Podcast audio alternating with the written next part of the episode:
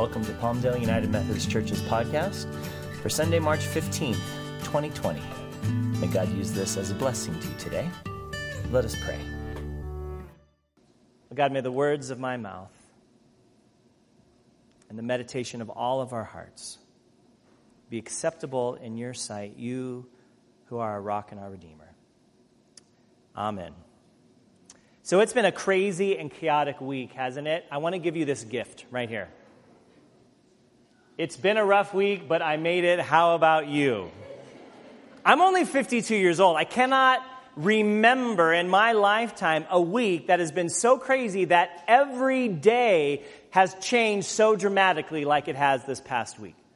I mean, each day the coronavirus seemed to bring unprecedented effects from officially being declared by the World Health Organization a pandemic to the NBA postponing its season on the news that one of its players had contracted the illness, followed by every major sporting event and organization canceling their events or at least postponing them uh, for the not too distant future. Even Disneyland and Disney World shuttered their doors. They didn't even close when Walt Disney died back uh, in the day. And this is uh, uncharted territory. Schools in LA County will be closed starting tomorrow. And, and if you follow the stock market, what a crazy ride that has been this week. Plus, our governor has said that there should be no gatherings of 250 people or more, which has a huge impact on how we as churches connect with one another. I think we need to see this one more time. right? It just makes you feel good when you see that, right? It, it's like we're not alone. Like, like this little dog understands what I've been going through this week, right? The bottom line is we all want to know what's next. I mean, not just this week. We, this is something that we as humans have been wanted to know, maybe wired to want to quest and find out uh, since the beginning, right? Where we, we check our, our, our weather apps to see, uh, hey, how much more days of this liquid sunshine are we going to have up here in the Antelope Valley, right? Uh, or when we go to Chinese restaurants and we get the fortune cookies, even if you don't want to eat the cookie, you always crack it open, right? You look at the paper, you find out if there's anything in there that might hopefully pertain to you. I mean, we want to know what is coming next in the future. Like this scene from one of my favorite movies from the 80s, Big, starring Tom Hanks. And let me tell you, I planned this on Monday, far before we found out that Tom Hanks and Rita, uh, Rita Wilson uh, were the first major celebrities to contract the coronavirus. Now, if you've never seen the movie Big, you are in for a treat. Find some way to stream it this week. You will love it. But the basic thing you need to know about this clip is Josh is a 12 year old who's at a carnival. He's had a rough day. He hasn't been able to ride some rides because he isn't tall enough. And he's wandered over to this fortune telling machine that says Zoltar speaks. Let's watch. Due to copyright restrictions, we're unable to play the audio version of the video clips that we showed in worship today. So Josh goes home, uh, climbs into his bunk bed, goes to sleep, and the next morning, when his mom calls him for breakfast, this happens. Uh, so, welcome to the third week in our Lenten sermon series called The End. Uh, we're looking at the last week of Jesus' earthly life, often called Holy Week. And each day during the six weeks of Lent and Easter Sunday, we're taking one day at a time, one week at a time during this last week of Jesus' life. On day one, it was Sunday, Jesus' entry into Jerusalem, riding in on a humble donkey, a sharp contrast to how the military leaders uh, like Pilate, uh, Pontius Pilate, the Roman governor, would have come in with displays of power and uh, authority and might. On day two, Monday, Jesus and his disciples came into the city. They went into the temple and he turned everything upside down quite literally. He said the people were like uh, fig trees that were not producing figs. They'd ceased exhibiting the justice and compassion that God desired for them and for the world around them. And this angered the religious leaders so greatly that they vowed from that moment to have Jesus killed. And now, we're on to Tuesday, day three. Each week, we're looking at the Gospel of Mark uh, for our text. And Mark was both the earliest gospel written as well as the shortest. No words are wasted by the author, and he tells the absolute essentials of Jesus' life and ministry, death and resurrection. So I'd like to invite you to grab one of the red Pew Bibles in front of you, take out your smartphone, and open the Bible app uh, to the Gospel of Mark. Follow along with us. Um, by the way, if you follow, if you uh, click on the Bible link on our app, every Sunday it'll take you right to the chapter that we're reading. Uh, and Darla read chapter 13. Um, I'm kind of lying. We're going to actually start at chapter 11, so you got to hit the uh, left arrow to go back a few chapters. But we are going to pick up in Mark chapter 11. Marcus J. Borg and John Dominic Crossan, in their wonderful book, The Last Week, mentioned that for Tuesday, uh, Tuesday for Jesus is a very, very busy and full day. In Mark's narrative, Tuesday encompasses almost three entire chapters. It totals 115 verses. The next longest days, according to Mark, are Thursday with 60 verses and Friday with 47 verses. So clearly, Tuesday for Mark is the busiest day in terms of how Mark shared what was happening with Jesus. Now, we're not going to go through all 115 verses, I promise you, but I did want to give you a quick overview of what's taking place. So, if you got your Bibles open or if you got your, uh, your apps out, we're going to scroll along with me here. The day officially begins in chapter 11, verse 20. Jesus and his disciples pass the withered fig tree that he had cursed the day before on his way into the temple. He talks to his disciples about faith and prayer, and then in verse 27, they actually enter the temple and the religious authorities begin to challenge Jesus' authority. That happens through the end of chapter 11.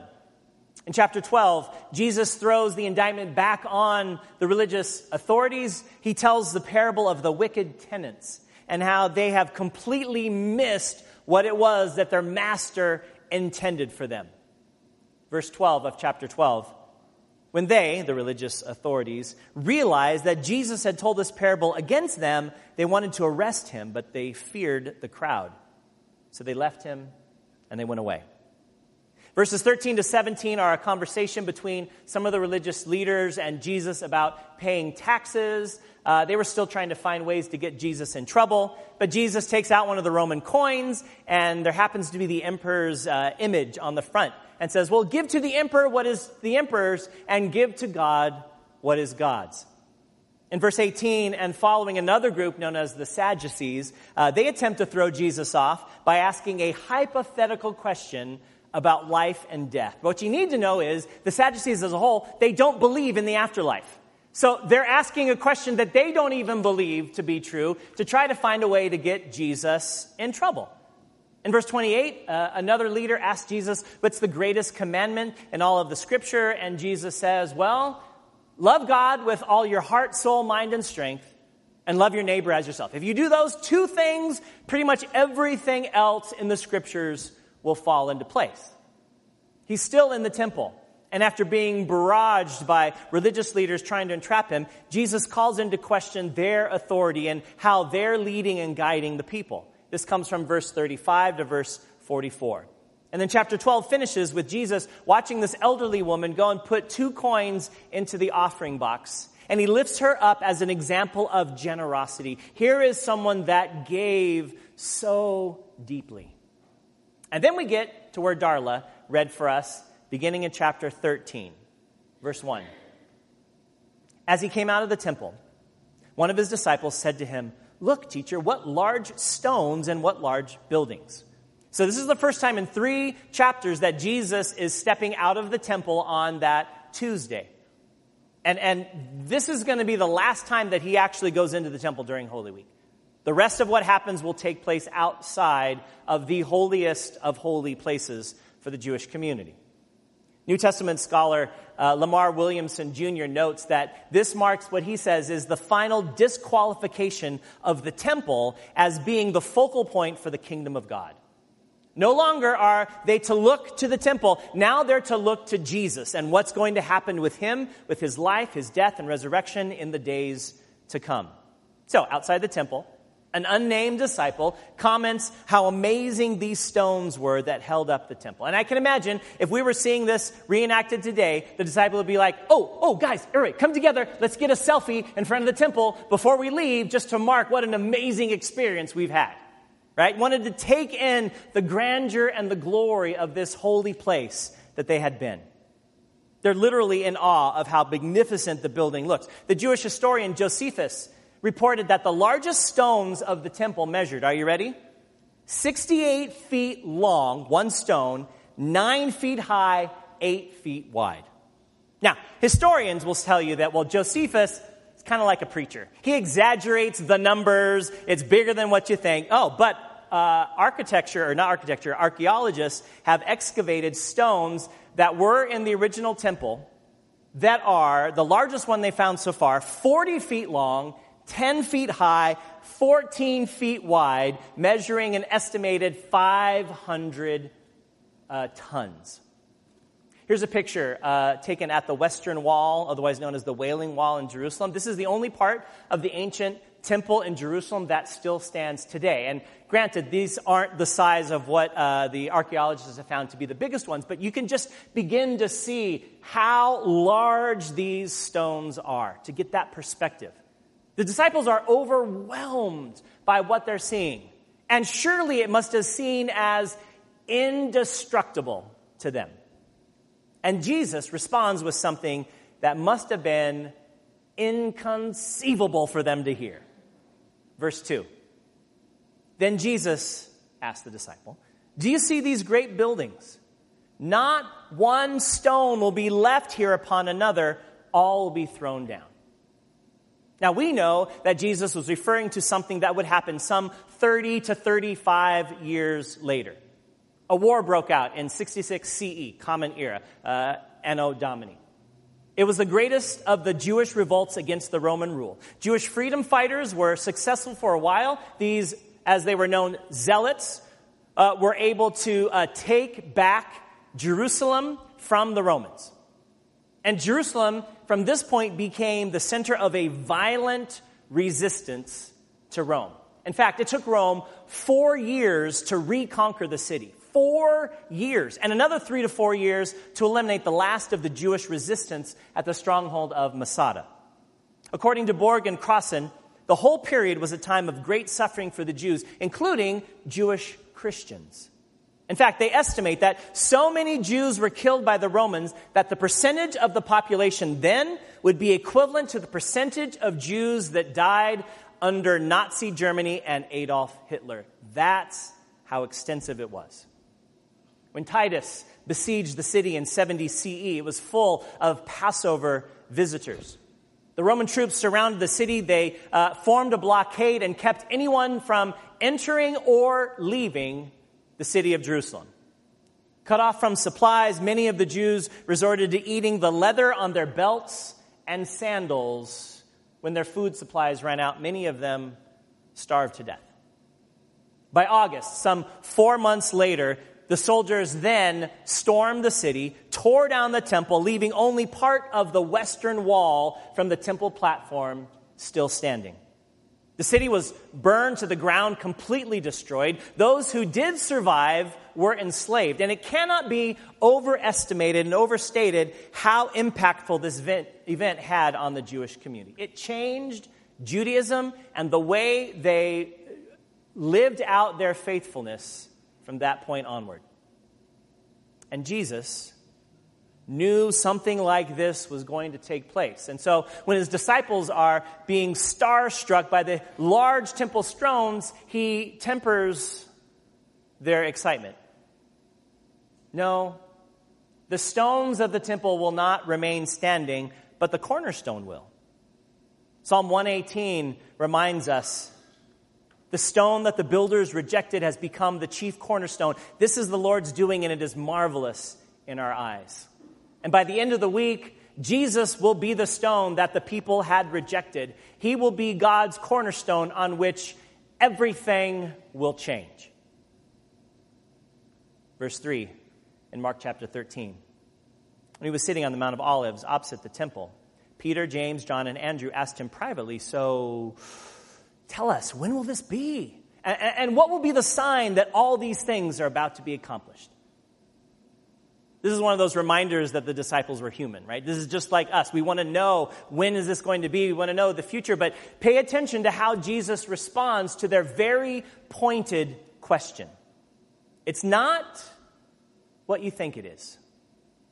Verse 5 and following. Then Jesus began to say to them, Beware that no one leads you astray. Many will come in my name and say, I am he, and they will lead many astray. When you hear of wars and rumors of wars, do not be alarmed. This must take place, but the end is still to come. For nation will rise against nation, kingdom against kingdom. There'll be earthquakes in various places, there'll be famines. This is but the beginning of the birth pangs. So, did you catch what Jesus said? The disciples want signs. They want to know when all of this is going to take place. When is the temple going to come down? What kind of major life shifting events are going to happen? And notice that Jesus doesn't say, well, in about 35 years or so, Rome is finally going to get fed up of the zealots and those of us that are trying to, uh, to get rid of them, and they will destroy everything. No. He tells the disciples, you know what? Many people are going to come. Some of them are going to say that they're me. And they're going to tell you that the end is near. Even if it's the second coming of me, Jesus says, don't believe them. In fact, you'll hear about wars and rumors of wars, of uprisings, famines, earthquakes. None of these are the signs that you're looking for, Jesus said. These are all things that just happen in life. Biblical scholars call Mark 13 from verse 5 to verse 37, they refer to it as the little apocalypse. The little apocalypse, right? Apocalypse as a word means revelation or unveiling, and apocalyptical writings are those writings that reveal the future in some kind of symbolic and, uh, and, and, and, and images and symbols that are often hard to understand. It often speaks of a time of great suffering followed by God's divine deliverance for a people. Now, in case you're wondering if this is the little apocalypse, what's the big apocalypse? Well, the book of Revelation. Many, many more verses in that book. Anyway, this little apocalypse takes the form of this long teaching by Jesus. In fact, it's the longest single teaching by Jesus in the entire Gospel of Mark. It foretells the following events from verse 5 to 37 false messiahs and false prophets wars and rumors of wars, earthquakes and famines, persecution by authorities, including councils, synagogues, governors, and kings, the desecration of the temple, a time of uh, suffering greater than anything that's been before, cosmic disorder, including a darkened sun, no light from the moon, stars falling from the sky, and the kicker is the Son of Man will be coming from the clouds with great power and glory, and his angels will gather the elect from the four ends of the earth. This is a crazy chapter. It's all about the second coming of Jesus, the end of time, like literally the end of all ends. Did you know there's a website called raptureready.com that actually has an index which helps measure what's happening in the world around us so that people can be ready for the second coming? They track such categories as uh, famine, drought, plagues, food supply, earthquakes, volcanoes, wild weather, civil rights, financial unrest, oil supply, false Christ, global unrest. This is just a few of the 45 categories that they get a score from one to five and they add it all together. They write, you could say that the Rapture Index is a Dow Jones Industrial Average of the end time activity. But I think it would be better if you viewed it as a prophetic speedometer. The higher the number, the faster we're moving towards the occurrence of the pre tribulation rapture. So, if you want to play at home, there's the scorecard at the bottom of the page there. Under 100, very slow prophetic activity. Nothing to see here. Move along. 100 to 130, eh, it's moderate prophetic activity. 130 to 160, okay, things are getting serious now. Kind of heavy prophetic activity. And then we get to above 160, fasten your seatbelts. Now, did anybody pay attention to what the index was on the previous page saying where it is right now? 181. In other words, buckle up, buttercup.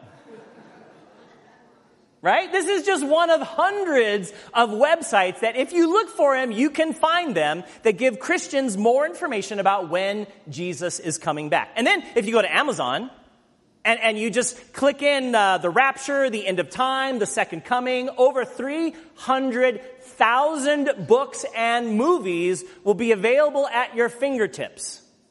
In practically every generation since the beginning of Christianity, some believers have reached the opinion that, oh, Jesus is coming back like really, really soon. Now, you know what the problem is with all this? Um, if you were paying attention to the Gospel of Mark, chapter 13, none of these so called signs are actually signs according to Jesus. At the very end of chapter 13, Jesus says this, verse 32 and 33. But about that day or hour, no one knows Neither the angels in heaven nor the Son, but only the Father. Be aware, keep alert, for you do not know when that time will come. I don't think it gets any more plain than this. When Jesus says no one knows, that means no one. He's like, I don't even know when I'm coming back, and I'm going to be the guy that's coming back. Right? All those things that I've just finished telling you about, Jesus said, those aren't signs. Those are just things that are going to happen over the course of human history. Wars, earthquakes, famines, suffering, keep alert, but don't get sucked into thinking, oh my God, this is it. This is the end. There's a story in the Old Testament from the book of 1 Kings, chapter 19, concerning the prophet Elijah. Elijah had literally in chapter 18 just had this amazing mountaintop experience. If you've never read that story, you should read it today when you get home. It will blow your mind and, and God showed up in powerful ways, and, and, and, and God's name and authority and glory was shown to all people. But immediately afterwards, Queen Jezebel threatens to have Elijah killed. So Elijah comes off the mountain, he runs into the wilderness, he hides out, God uh, ministers to him, and eventually, after running for a while, God's like, dude, we need to have a face to face. And so God sets up a place and a time to meet with Elijah. And Elijah stands there and he's waiting for God to show up. And the author of 1 Kings 19 says, An earthquake came, a fire came, and a huge windstorm came.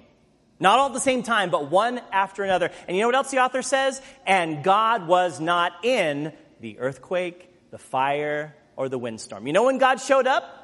God showed up as the sound of silence. Or in King James, you may remember the phrase, a still small voice. So, why am I telling you this? Because I think it's exactly what Jesus was trying to tell his disciples in Mark 13. They had this amazing day at the temple, back and forth with the leaders and this, and then, and then uh, this whole temple is going to fall down. They want to know when. And Jesus says, you know, pay attention to what's happening in the world around you. That's very important. We don't want to be ignorant. But of all the things that you think are signs pointing to the end. They're not signs at all. It's just stuff that happens in life, including the coronavirus. Right, this is not the first pandemic that the world has faced over the years. There's been plenty of plagues and infections and other uh, medical emergencies since the beginning of humankind. So, what are we supposed to do as followers of Jesus? when all kinds of uncertain, upsetting, and overall scary things are taking place all around us. Mark 13, verse 34, Jesus says, It's like a man going on a journey. When he leaves home, he puts his slaves in charge, each with his work, and commands the doorkeeper to be on watch. Therefore, says Jesus, keep awake for you do not know when the master of the house will come, in the evening, or at midnight, or at the cockcrow, or at dawn, or else he may find you asleep when he comes suddenly. And what I say to you, I say to all, keep awake. Those are the last words of Jesus on Tuesday. Keep awake. This busiest of all days according to Mark's gospel. And it may seem at time, friends, that that God has vanished from this earth and left us to fend for ourselves. But Jesus says, no, no, no. The master is just on a journey. And you know what? We have been left in charge. So don't freak out. Don't panic. Jesus didn't say, and when the master leaves and puts his slaves in charge, they all went to Costco to buy toilet paper, hand sanitizer, and bottled water. No. What did he say? They each had their work to do. We all have our work to do. To keep on keeping on, to love people unconditionally, to help those in need, to reach out to folks and let them know that they are not alone, that we're all in this together, and that by the grace of God, we will be okay. There may be some ups and downs, there may be some weeping and gnashing of teeth, but we will walk with you. We will be the church together. In the end, Jesus' prophecy in Mark 13 isn't about fortune telling. I'm sorry, Zoltar. But it's reminding us what's important. It's not about what you have to watch for, it's about what you're going to be doing in the meantime. Be awake, stay alert, and do what I've called you to do. There's a type of prayer by St. Ignatius of Loyola that I think can be extremely helpful to us as we seek to follow Jesus' words and keep awake. And it's called the prayer of examen. And, and many of us that grew up uh, as Protestant mainline Christians, we have no idea this is even a thing. So, the prayer of examen is something you could do at the end of your day. Richard Foster, in his book Prayer Finding the Heart's True Home, says that there are two main components of the prayer of examen, almost like two sides of a door. You have to have them both, they complement each other. So, first, you want to look back over your day. And you want to see where it was that God was present. Even if you weren't aware of it at that time, now that you're going back and looking, so you can take out your, your phone, your calendar, you can remember what your different appointments and meetings were, where you went, or, or just try to remember from when you woke up what are the things you did during the day, right? Where did you receive love and encouragement? Where did you experience joy? Where in your interactions with others did you experience the love of God? Then you also want to uh, go back again over those same activities and ask yourself where did you maybe miss connecting to God?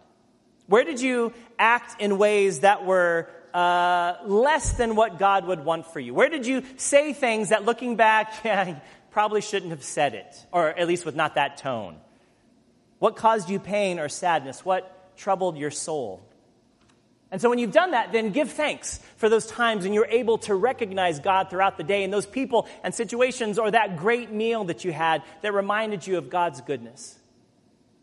And then ask for forgiveness for those times that you didn't live up to the way God wanted you to. Ask for healing, for cleansing, for correction.